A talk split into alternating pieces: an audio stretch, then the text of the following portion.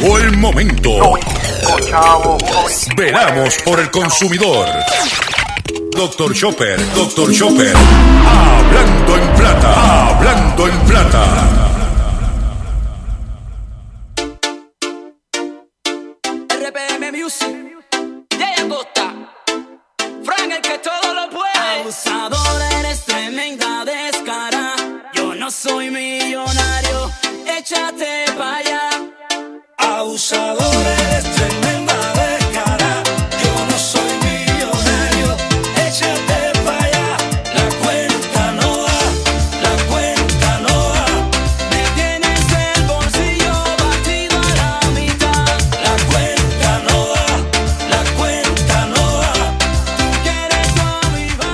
Saludos a todos, bienvenidos a una edición más de tu programa, de mi programa, de nuestro programa Hablando en Plata. Hoy es jueves 23 de enero del año 2020 y este programa se transmite por el 1530M de Utuado, por el 610AM y el 94.3 FM Patillas, Guayama, por el 1470M y el 106.3 FM Orocovis y todo el área central de- del país, por el 1480M Fajardo San Juan, Vieques, Culebra, and the US and British Virgin Islands.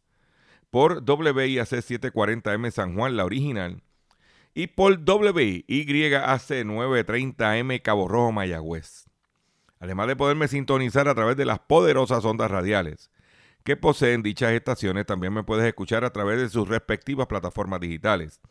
Aquellas estaciones que poseen sus aplicaciones para su teléfono Android y iPhone y aquellas que tienen su servicio de streaming a través de sus páginas de internet o redes sociales. También me puedes escuchar a través de mi Facebook, facebook at drchopper.com. También puedes escuchar la retransmisión de este programa a través de mi podcast.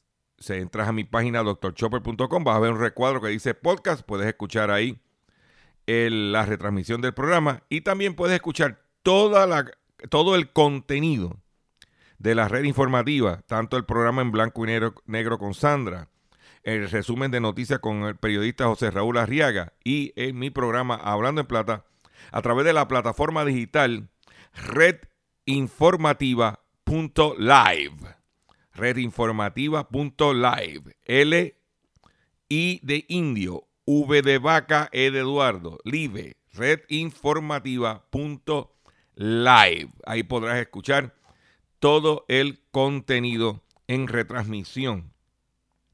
Las expresiones que estaré emitiendo durante el programa de hoy, Gilberto Arbelo Colón, el que le habla, es de mi total y entera responsabilidad. Cualquier señalamiento y o aclaración que usted tenga sobre el contenido que estaremos expresando en dicho programa, usted me envía un correo electrónico cuya dirección podrás encontrar en mi página drchopper.com y atenderemos su solicitud. Y si tenemos que hacer algún tipo de aclaración y o rectificación, no tenemos ningún problema con hacerlo. Somos el único talento en la radio que al comenzar su programa establece este criterio. ¿Ok? Eh, el programa de hoy es un programa lleno de mucho contenido, como de costumbre, de mucha información. Y no vamos a hacerle perder el tiempo. Pero hoy, ah, perdón, antes de entrar con las noticias, quiero decirle que en la segunda parte del programa voy a compartir la información. Atención, dealers de auto. Atención, consumidor. Este, estuve ayer en una actividad del Grupo Unido Importador de Autos y salieron las cifras de las ventas del año pasado. Más yo le voy a hacer unos comentarios de dichas cifras, lo que yo entiendo que está pasando con la industria de autos en Puerto Rico. Pero eso lo vas a ver más adelante en el programa. También tengo el pescadito como de costumbre, pero vamos a comenzar el programa inmediatamente. Sin más preámbulos, de la siguiente forma. Hablando en plata, hablando en plata. Noticias del día. Vamos con las noticias que tenemos eh, en este día, eh, en el día de hoy. Y quiero comenzar mi eh, programa con un privilegio personal. Y es lo siguiente. Ayer pasó un incidente en un restaurante, en un local en San Juan, donde el, ex secretario de Estado y Desarrollo Económico, Ricardo Gerandi, estaba allí, se encontró de casualidad, dice él, con Miguel Romero, el senador Miguel Romero, y unos individuos, con razón, porque los reclamos que hacen son certeros, irrumpieron en el hogar y se pusieron a, hostigar a Gerandi. Yo no creo en ese tipo de violencia. Yo no creo, yo Gilberto Arbelo Colón Clave, no creo en ese tipo de violencia, no creo en ese tipo de acoso. Con no votar por el individuo, con no respaldar su partido, con no con eso basta. Ah, que lo que dijo el, el individuo ayer Andy tenía toda la razón, tenía todo el derecho de expresarlo, estoy de acuerdo, pero hay momentos y hay momentos. Y, en este país que la situación está tensa, tenemos que, que bajarle dos. Esa es mi simple y humana opinión. ¿Ok? Por favor, no nos enmandemos, por favor, por zona escolar. Vuelvo y repito, todo y cada uno de los reclamos expresados por el caballero ante Ricardo Gerandi, todos son válidos. Pero yo creo que no, no, no, no, no, tenemos que ponernos esa porque aquí somos gente civilizada. En otra información que tengo, los recaudos de Hacienda caen en un 4.7% en noviembre. Los recaudos del Departamento de Hacienda disminuyeron en 4.7% hasta 531 mil, 531, pues dice aquí, espérate, 531 millones, 25.9 millones menos que el año, dos, el año pasado, 2018, y 71.6 millones por debajo de la proyección del gobierno. En los primeros cinco meses del actual año fiscal, los recaudos aumentaron en un 19.2%, en unos 679, en otros, en, unos 679 millones, más en el mismo periodo del año fiscal pasado, y 595 más a lo proyectado. Los recaudos de individuos registraron la primera caída del año, con una contracción de 18.9 millones hasta 126 millones, según Hacienda. El descenso podría estar asociado con un retraso en los pagos de, de patronos relacionados con los días concedidos a finales del mes de diciembre. Por otro lado, las corporaciones pagaron 81 millones, 81.6 millones, 33 millones más que el año pasado. Los eh, recaudos de las corporaciones foráneas, ley 154, disminuyeron un 37.8%. La partida de contribución retenida no residente, que está asociada mayormente al impuesto sobre regalías de las empresas manufactureras, disminuyó en noviembre 14 millones de dólares para un 37.6 menos. Los arbitros de auto llevaban siete meses cayendo y en noviembre disminuyeron en un 12.6% hasta 44 millones. El Fondo General recibió por concepto de, del IBU 126 millones en noviembre, 25.7 más que el año pasado. Ya que nosotros somos los que estamos con la carga. ¿eh?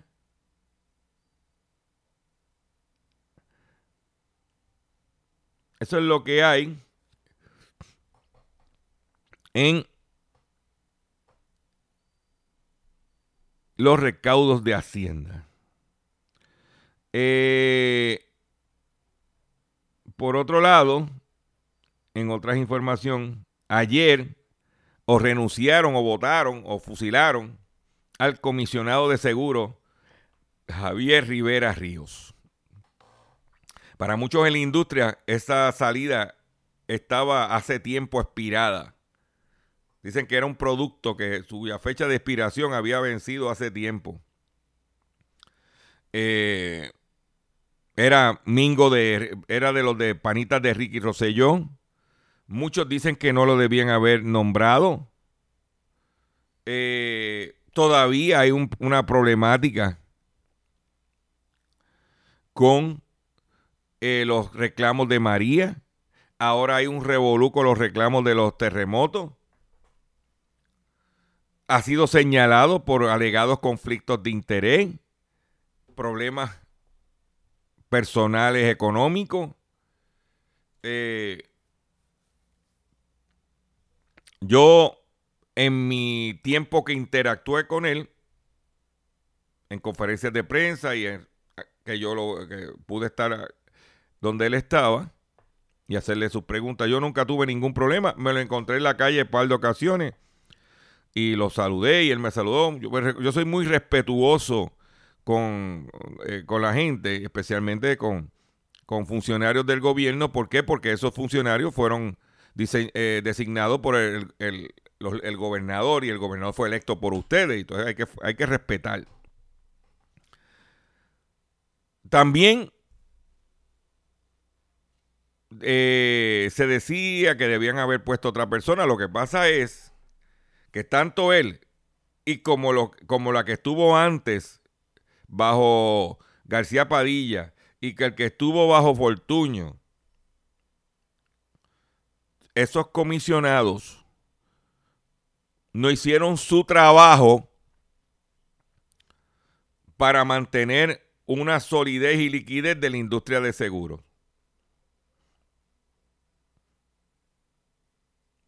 ¿Y por qué yo digo eso? Hemos visto el resultado.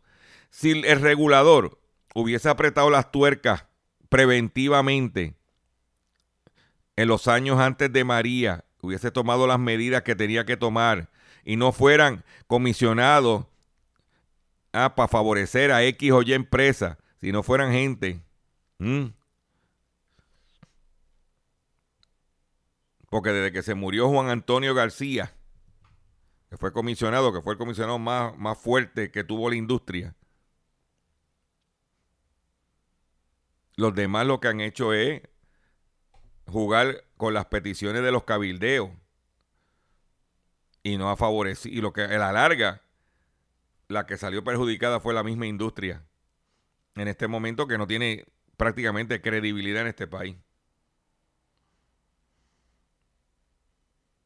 Esa es la realidad. El que viene ahora tiene un tostón, tiene, ¿qué? unos meses en lo que va a haber un cambio de gobierno.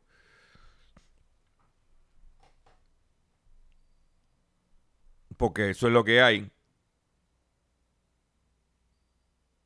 Porque póngale que la gente decide por dejar a Wanda Vázquez, pero Wanda Vázquez está allí por el constitucional, no, no fue electa.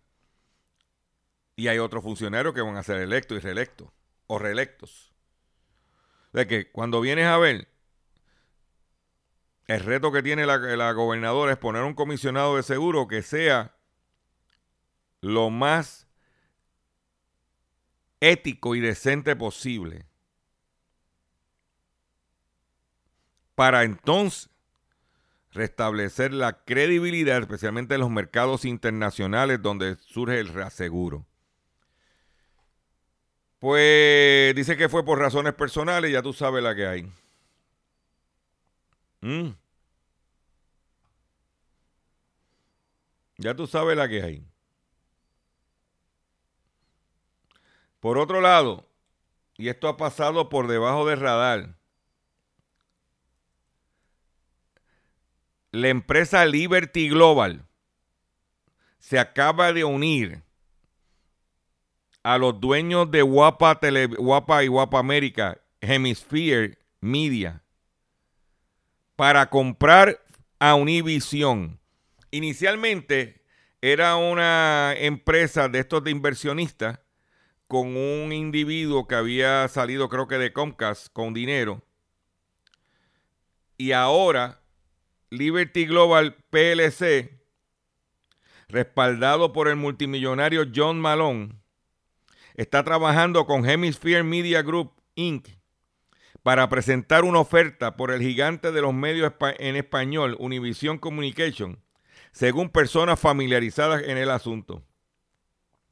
Las ofertas definitivas deben presentarse en febrero, dijo una de las personas que solicitó no ser identificado porque el asunto no es público. La firma de capital privado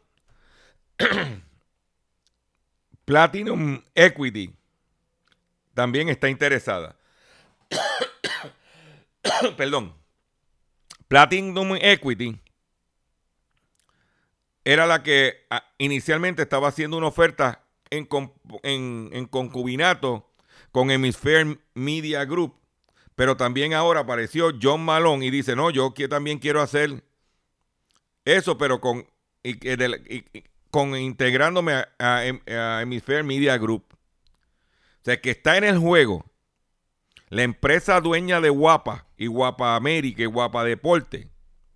En este momento está en el juego de la compra y adquisición de Univision. ¿Ok? No se ha tomado una decisión final y Liberty Global, Hemisphere, Hemisphere y Platinum Equity podrían optar por no seguir adelante con las ofertas, dijeron las personas. O sea que si sigue Univision comiendo de la que pica el pollo, claro, esta gente quiere comprarla a precio de pescado a bombao. El miércoles, Hemisphere, dueña de Guapa, cayó un 2% en la bolsa.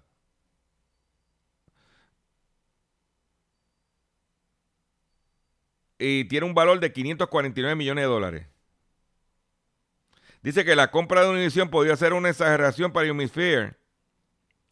Univision tenía 7.400 millones de deuda y 2.060 millones de capital contable el 30 de septiembre.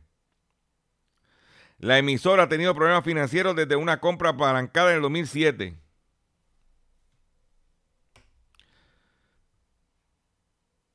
Esa es la que hay.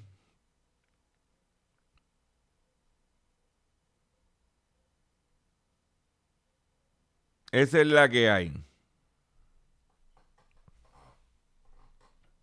¿Dónde te vas a enterar? En Hablando en Plata.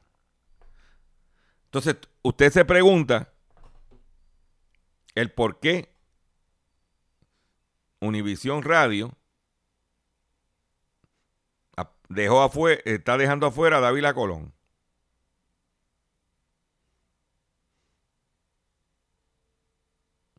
Y es porque Dávila Colón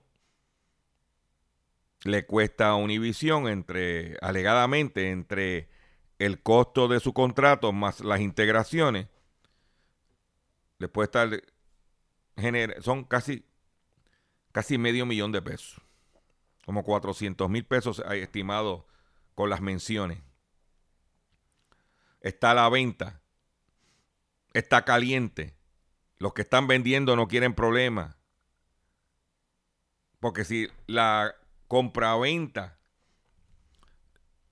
de Univisión ya hubiese ya se hubiese realizado, difícil que Dávila Colón saliera por las presiones de los de, grupos y de sino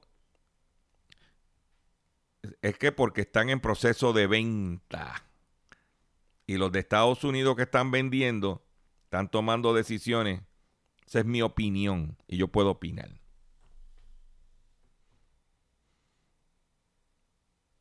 Y el problema de Dávila Colón, esa es mi opinión personal, no es tanto él, sino los que estaban están con él en el programa. Que, y vuelvo y repito, en mi opinión son unos lambones, focas, aplaudiendo lo que dice Dávila Colón. Pues si yo estoy en un programa y la persona que está conmigo en el programa se manda, yo le digo, oye papá, bájale dos. Y usted sabe que yo soy zafadito también. Eh, por otro lado, en buenas noticias, y esta es una noticia espectacular. Esto sí que es una noticia espectacular, consumidor. Y eso tú no lo has oído en ningún otro sitio, porque aquí están con la ñoñería, con la nueva telenovela, los almacenes de Ponce. Pues mire, tú sabes que mientras tanto el petróleo de Texas cayó ayer en 2,8% por temor al virus chino y excedentes de crudo. El petróleo intermedio de Texas, WTI, cerró en el día de ayer con una caída, como dije, del 2,8% y se situó en 56 dólares con 74 centavos el barril. Hace dos semanas atrás, estaba cuando tiraron o cuando mataron el general iraní, se trepó casi en 64, 63 algo, el West Texas. Y desde esa fecha para acá, ¿en qué? ¿En dos semanas? ¿Tres semanas? De casi eh, ha bajado 8 dólares. El barril de petróleo, que es de nuestro mercado de referencia. La bajada, como dije, se atribuye al temor del virus de, de Wuhan, disminuya, disminuya en los desplazamientos aéreos y los pronósticos de que existe un excedente de crudo a nivel mundial. Al final de las operaciones a viva voz el mercantil, eh, de la Bolsa Mercantil de Nueva York, los contratos futuros para entrega en febrero restaron un, un dólar 64 centavos respecto a la ascensión del martes. ¿Ok? La gasolina bajó casi 5 centavos el galón, que es un poco más de un centavo el litro. Ayer. La Agencia Internacional de Energía ha señalado que se calcula que actualmente existe un excedente de petróleo de aproximadamente un millón de barriles por día, lo que ha sumado a una continua bajada de los precios y lleva a pensar a los inversores que existe un exceso potencial de oferta. El exceso del petróleo también ha sido uno de los temas tratados en el Foro Económico Mundial de Davos en Suiza, donde se ha apuntado que si los disturbios en Libia y la muerte del general iraní no han disparado los precios internacionales de petróleo, todo parece apuntar a que es debido a que hay una abundancia del suministro de energía, especialmente petróleo y gas.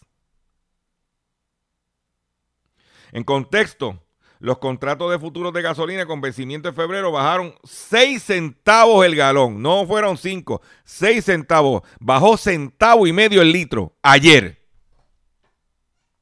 Y hoy el mercado está abriendo. Déjame buscarlo aquí. Me permite, ¿verdad? Buscar aquí el mercado que está abriendo el mercado está abriendo en bajada también. Le voy a decir exactamente cómo se está comportando el mercado, cómo se comportó el mercado en el inicio del día de hoy y está bajando anoche, después que cerró el, el mercado.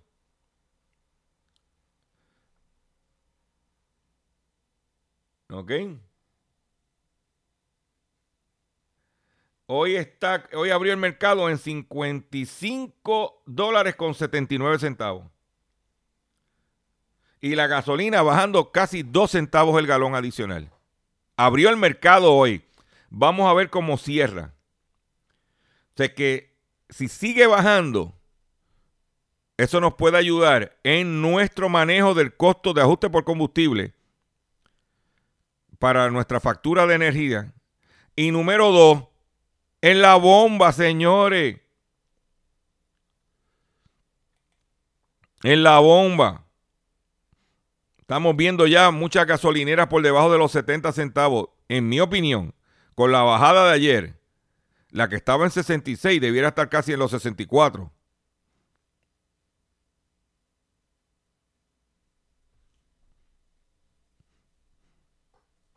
Tiene que estar bajando. Y, recuérdese que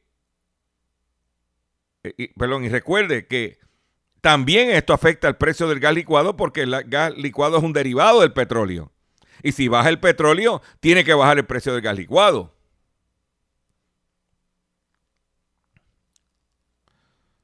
¿Dónde te vas a enterar? En Hablando en Plata.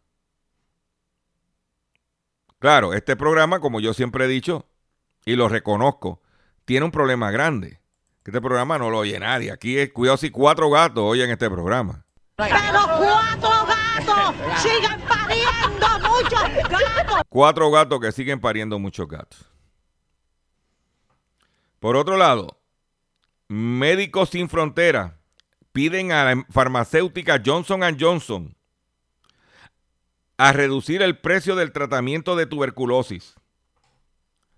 La organización no gubernamental Médicos Sin Fronteras pidió este miércoles a la farmacéutica Johnson Johnson en una protesta frente a la Bolsa de Valores de Nueva York que reduzca el precio de bedaquilina, un medicamento para el tratamiento de la tuberculosis, a un dólar al día en todo el mundo. Coincidieron con el anuncio de los beneficios anuales del gigante farmacéutico, un grupo de miembros simpatizantes a la ONG que se convocó en el Distrito Financiero de Nueva York con carteles que le podían leer, oye, Johnson Johnson, haz que este medicamento cueste un dólar al día. ¿Qué tiene de, de, bueno un medicamento que puede salvar vidas si la gente que lo necesita no lo pueden comprar?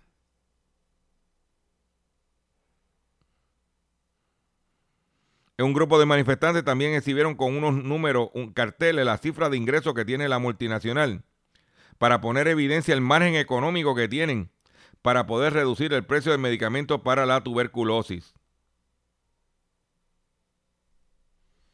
Mm.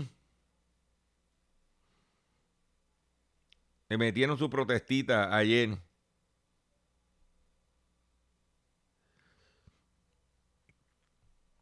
Voy a hacer un breve receso.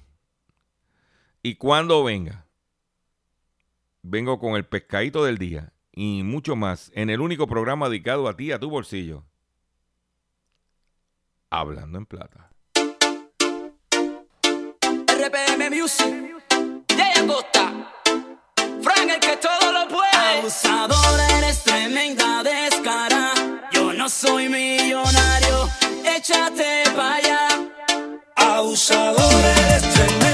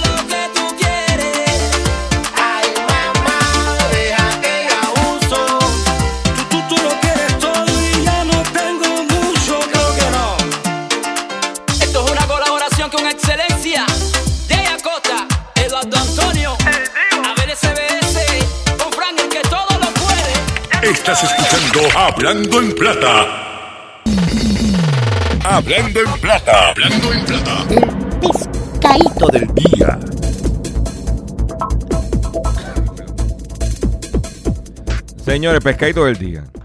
Pequeto del día tiene que ver con inversiones. Y antes de comenzar a dar detalles, las expresiones que estaré emitiendo las hago como una opinión. Yo no soy ni asesor financiero, ni tengo licencia de hacer asesoría financiera. Yo solamente hago una opinión de lo que yo eh, voy a decir. Usted es un pelotero, usted es un artista, usted es un comerciante que genera unos dineros luchando, trabajando y que decide poner ese dinero a invertir, a ahorrar, a invertir para su futuro. Y de momento usted es pelo, vamos a un ejemplo de un pelotero, vamos con un ejemplo de Tito Trinidad, que dio puño, cogió, puño, pero cogió bofetas también mientras boxeaba en su carrera. Y de momento, tú que no sabes de eso, porque lo tuyo es boxear, contratas a una persona para que te ayude a- te asesore financieramente. Y que esa persona que te va a asesorar financieramente sea de para, para beneficio tuyo, que es el que estás poniendo el dinero, no para el beneficio de la institución. O, o- ¿Entiendes? Y él en el proceso, por asesorarte, pues se gana un dinero, se gana una comisión, que es justo que el individuo gane, pero no tampoco para él beneficiarse a expensas de tu, de tu dinero. Sino, como trabajo, pues te compensan.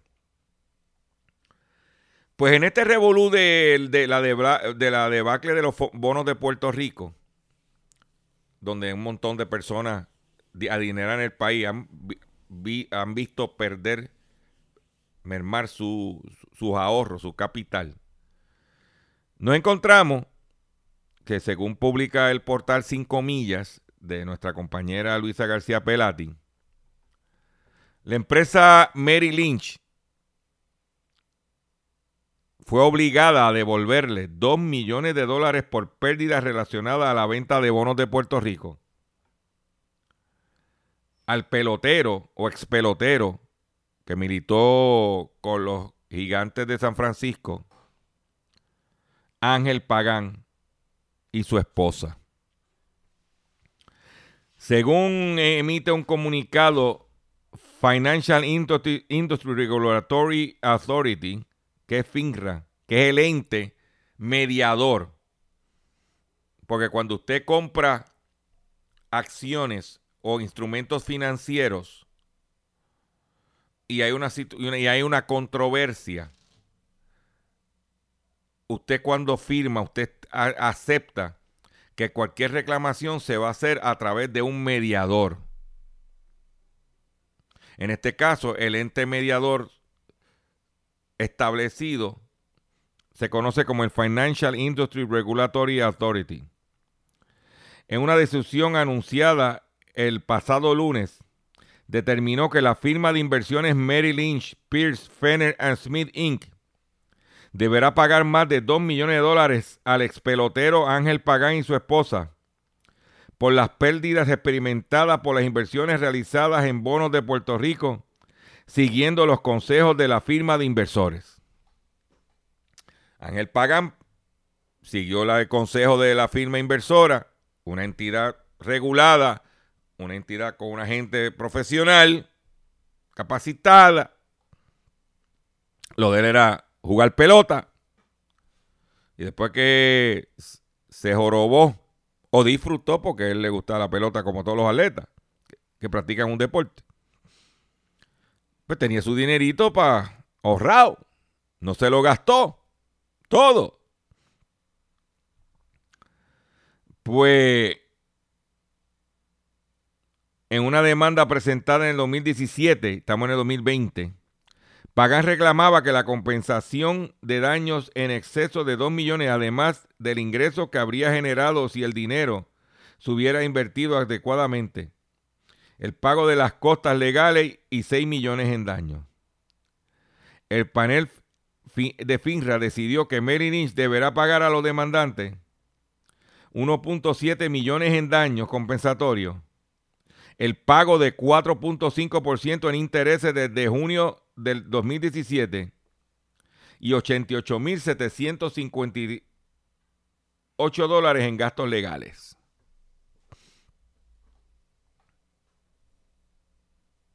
Ahí lo tienen. Tengan mucho cuidado. Siempre busco una segunda opinión. Gente que uno conoce, que uno habla, tenga una cartera diversificada. No ponga todos los huevos en la misma canasta. Ahí están los bonos de Puerto Rico, nuevamente en el escenario. Por lo menos no lo perdió todo. Amén. Ahora espero que lo guarde bien. Por otro lado, ayer, tenga cuidado usted con ese pescado donde va a meter su chavito. Yo tengo amigos míos que tenían 100 mil, 200 mil pesos ahorrados, que le dieron cuando se retiraron de la compañía y eso, los metió en bono de Puerto Rico y ahora están llorando.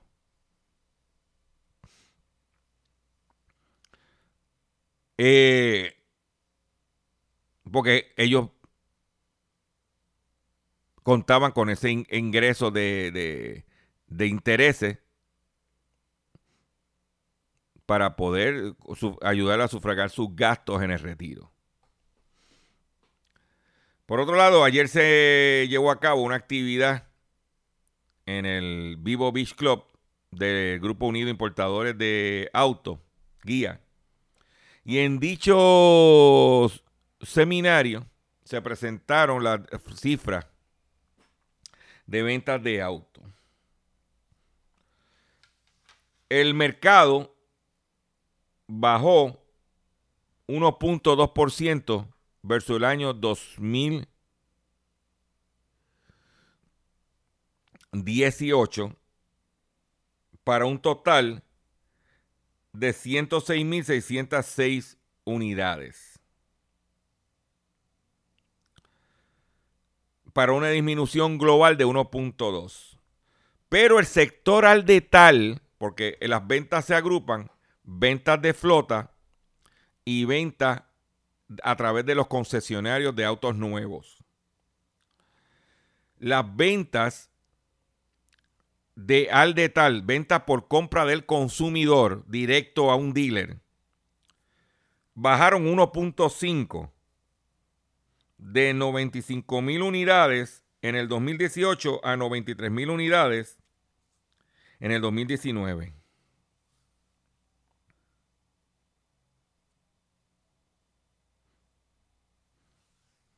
Las ventas de flota básicamente se eh, mantuvieron flat. Aunque fue mayor si se compara en por ciento que el año anterior. Pero un detalle bien importante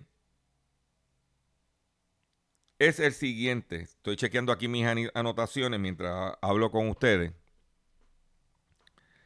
Un detalle bien importante es que por primera vez el 60% de los vehículos de motor en Puerto Rico no son autos sedanes. Son SUV con un 47.6% y vehículos comerciales con un 13.4%. ¿Mm?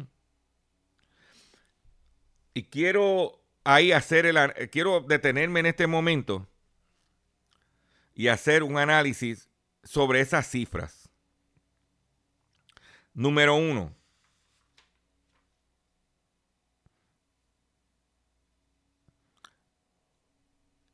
La razón por que los el, el, Grupo Unido Importador dice que las ventas de flota estuvieron una pequeña aumento versus el año pasado. Segmento de flota. Es por el turismo.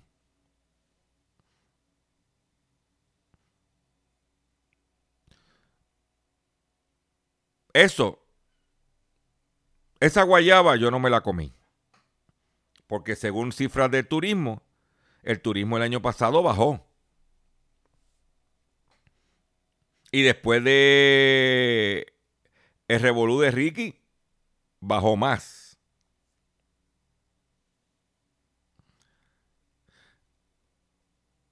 Cuando vienes a ver, se fueron también cincuenta y pico mil personas. Se fueron el año pasado de Puerto Rico.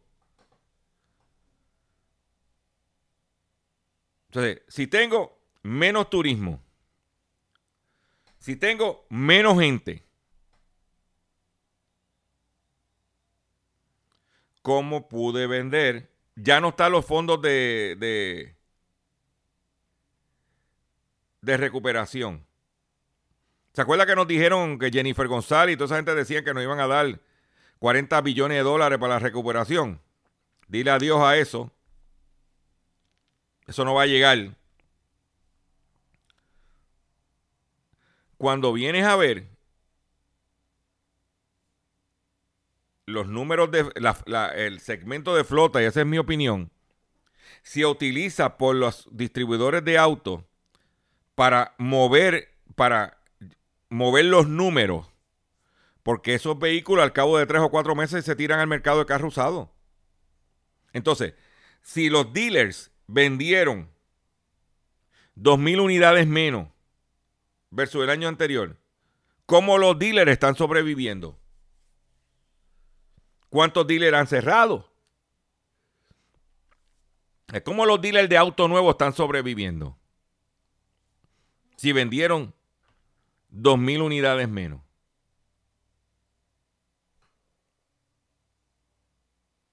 Son preguntas clave.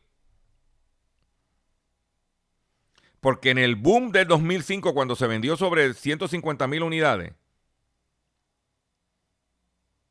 básicamente los dealers estaban vendiendo carros que ni votando se acababa.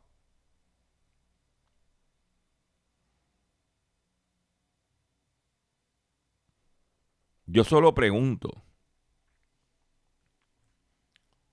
O es preocupante de que el sector del consumidor, el que compra vehículos, a través de un concesionario autorizado, ese renglón perdió en venta 2.000 unidades el año pasado. Pero otro detalle más importante es que los sedanes, que solamente representan el 39%, que volvieron a bajar versus el año pasado, porque lo que está creciendo es SUV. Pero ¿por qué los sedanes han bajado? Aparte del problema de las carreteras, porque el precio de los carros han subido dramáticamente. Compre un Kia Rio, compre un Hyundai Accent, vaya a comprar un Corolla. Porque lo que está pasando en el mercado es lo siguiente. El que compraba un Camry tuvo que bajar un Corolla. Y el que compraba un Corolla tuvo que bajar un Yari.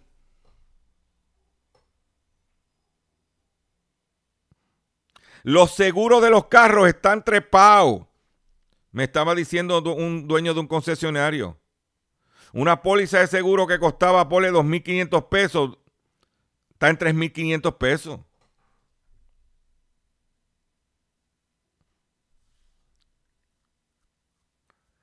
Si los precios de los autos suben y los ingresos bajan, ¿cómo vas a mantener el mercado? Varios concesionarios que yo conozco, ¿qué me han dicho? Estoy sobreviviendo con carros usados. Y en Puerto Rico, mientras, mientras siga la tendencia de menos ingresos, menos crecimiento económico,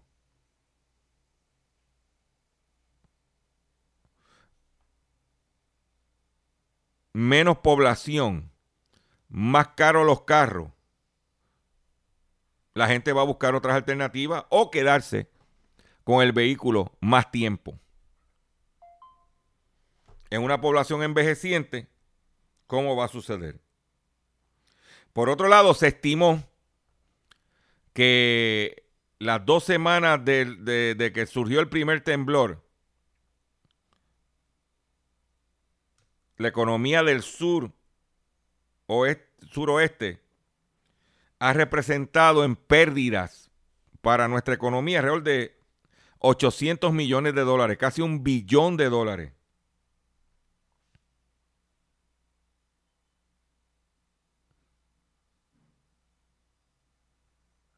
¿Mm? Ha causado en pérdidas económicas.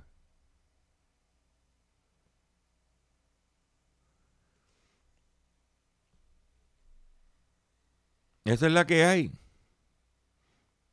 Entonces, si los supermercados vendieron 7% menos el año pasado, si las gasolineras vendieron 5% menos el año pasado, la industria automotriz vendió 1.2, entonces ¿con qué caminan esos carros? ¿Con aire?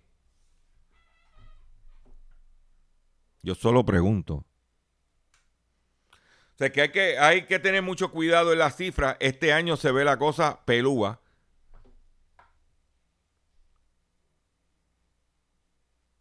Pero, ¿dónde te vas a enterar? En Hablando en Plata. ¿Mm? En el área sur oeste del país se genera el 8% de la actividad económica de Puerto Rico. Esa misma está detenida.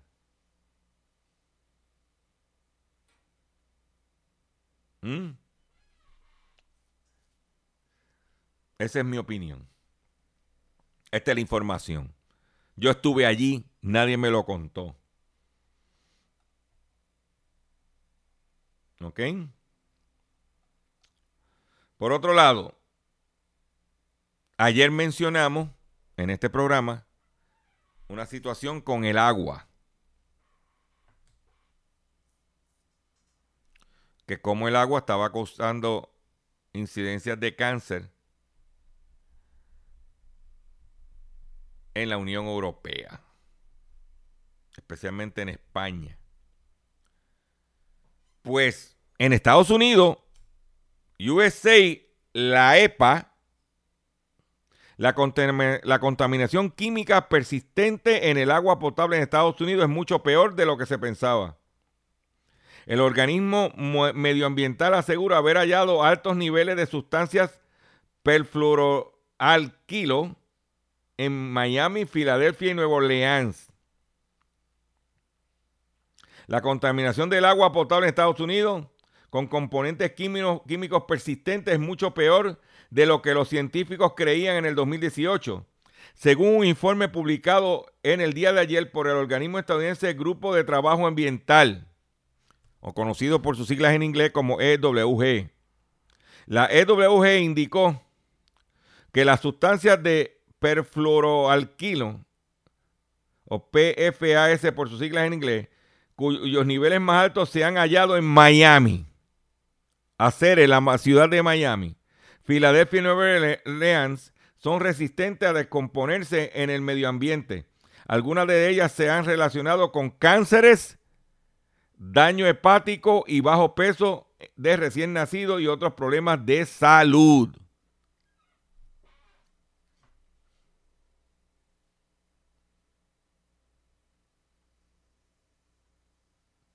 Dice que el PFA fue, respuesta del, del gobierno responde, el gobierno de Estados Unidos responde, que el ingrediente PFAS fue utilizado en la fabricación de productos de las compañías Teflon y Scotchyard, así como en espuma contra incendios. También se usaron en otros productos y procesos industriales. EWG informó que el promedio en los sitios analizados hallaron entre 6 y 7 compuestos de PFAS. Además de ni la EPA ni otras agencias medioambientales dieron ningún tipo de aviso en relación a 34 lugares donde el EWA encontró estas sustancias perniciosas, perniciosas para la salud. Asimismo, en 2018 la Casa Blanca y la EPA trataron de evitar que se publicara un informe el que, que se alertaba de que niveles de riesgo de exposición a los productos químicos deberían ser hasta 10 veces menor que el umbral recomendado por la EPA. Ay, ay, ay, ay, ay, ay, ay, ay, ay, ay, ay, eh, ¿eh? Atención consumidor, si el banco te está amenazando con reposeer su auto o casa por atrasos en el pago, si los acreedores no paran de llamarlo o lo han demandado por cobro de dinero, si al pagar sus deudas mensuales apenas le sobra dinero para sobrevivir, debe entonces conocer la protección de la ley federal de quiebras. Oriéntese, sí señor, oriéntese sobre su derecho a un nuevo comienzo financiero. Proteja su casa, auto y salario de reposición, y embargo. No permitas que los acreedores tomen ventaja sobre usted. El bufete García Franco y Asociados es una agencia de alivio de deuda que está disponible para orientarle gratuitamente sobre la protección de la ley federal de quiebra. No esperes un minuto más y solicite una orientación confidencial llamando ahora mismo al 478 3379. 478 3379. De seguro hoy cuando llegues a tu casa, la comida estará lista. De seguro tendrás alimento en la alacena para ti y tu familia. Sin embargo, para muchas personas viviendo con VIH-Sida, no es tan seguro tener la alimentación adecuada para sobrellevar su condición. Por eso, estamos seguros de que tu ayuda será una realidad. Organiza hoy un recogido de alimentos y comunícate con Bill's Kitchen al 787-754-6525. Con muchos granitos, llenamos el caldero. Con mucho granito llenamos el caldero. Eh, la próxima información que voy a compartir con ustedes, que por cierto no la he visto por ahí, o no la he escuchado por ahí, es que se ha determinado cuáles son las ciudades más caras y las más baratas para vivir en Latinoamérica. Y adivinen quién es la ciudad más cara para vivir en Latinoamérica, dónde está localizada. La base de datos Numbeo publicó su último reporte sobre el costo de vida en las urbes de todo el mundo. ¿Ah? La base de datos Numbeo ha dado a conocer recientemente el índice de costo de vida que elabora cada seis meses con base en los precios de bienes y servicios en ciudades de todo el mundo. El ranking a nivel mundial encabeza la lista Zurich en Suiza como la urbe más cara del mundo.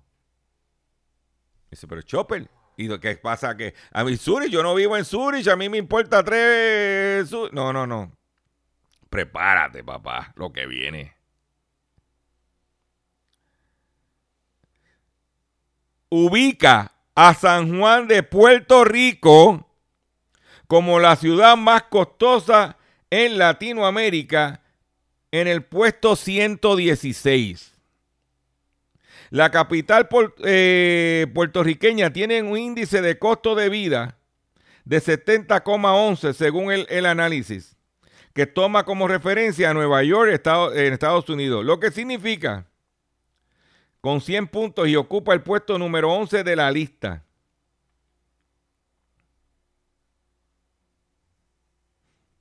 De que en Latinoamérica la ciudad más cara la tenemos en San Juan de Puerto Rico.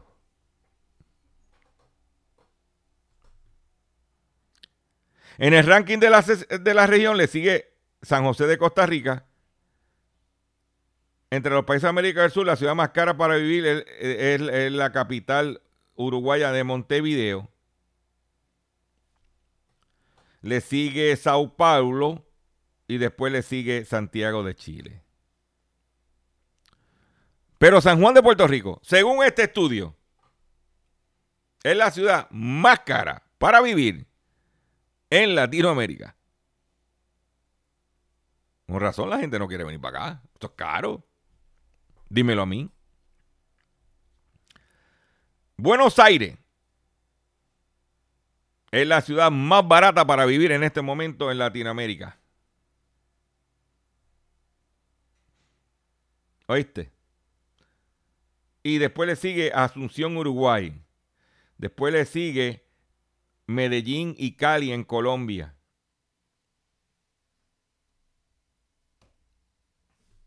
Ahí la tiene. ¿Dónde te vas a enterar? En Hablando en Plata. Me despido de ustedes por el día de hoy. Le agradezco su paciencia y su sintonía. Los invito a que esté conmigo nuevamente mañana en una edición más del único programa dedicado a ti, a tu bolsillo, a través de estas estaciones. Visite mi página drchopper.com.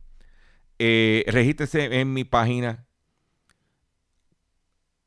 eh, en mi Facebook, en mi Twitter, en mi Instagram, en mi canal de YouTube, que próximamente venimos más duro por ahí. Eh, y nada, me despido ya, ya me lo controle, me está, ya el control me está diciendo que me tengo que ir. Este año a lo mejor voy a cambiar de control. Póngalo por ahí, oíste. No, estás amenazado. ¿oíste? Me despido, me despido, me voy, me voy, me voy. RPM Music, Jay Costa, Frank el que todo lo puede. Abusadora, eres tremenda descara. Yo no soy millonario, échate para allá. Abusadora.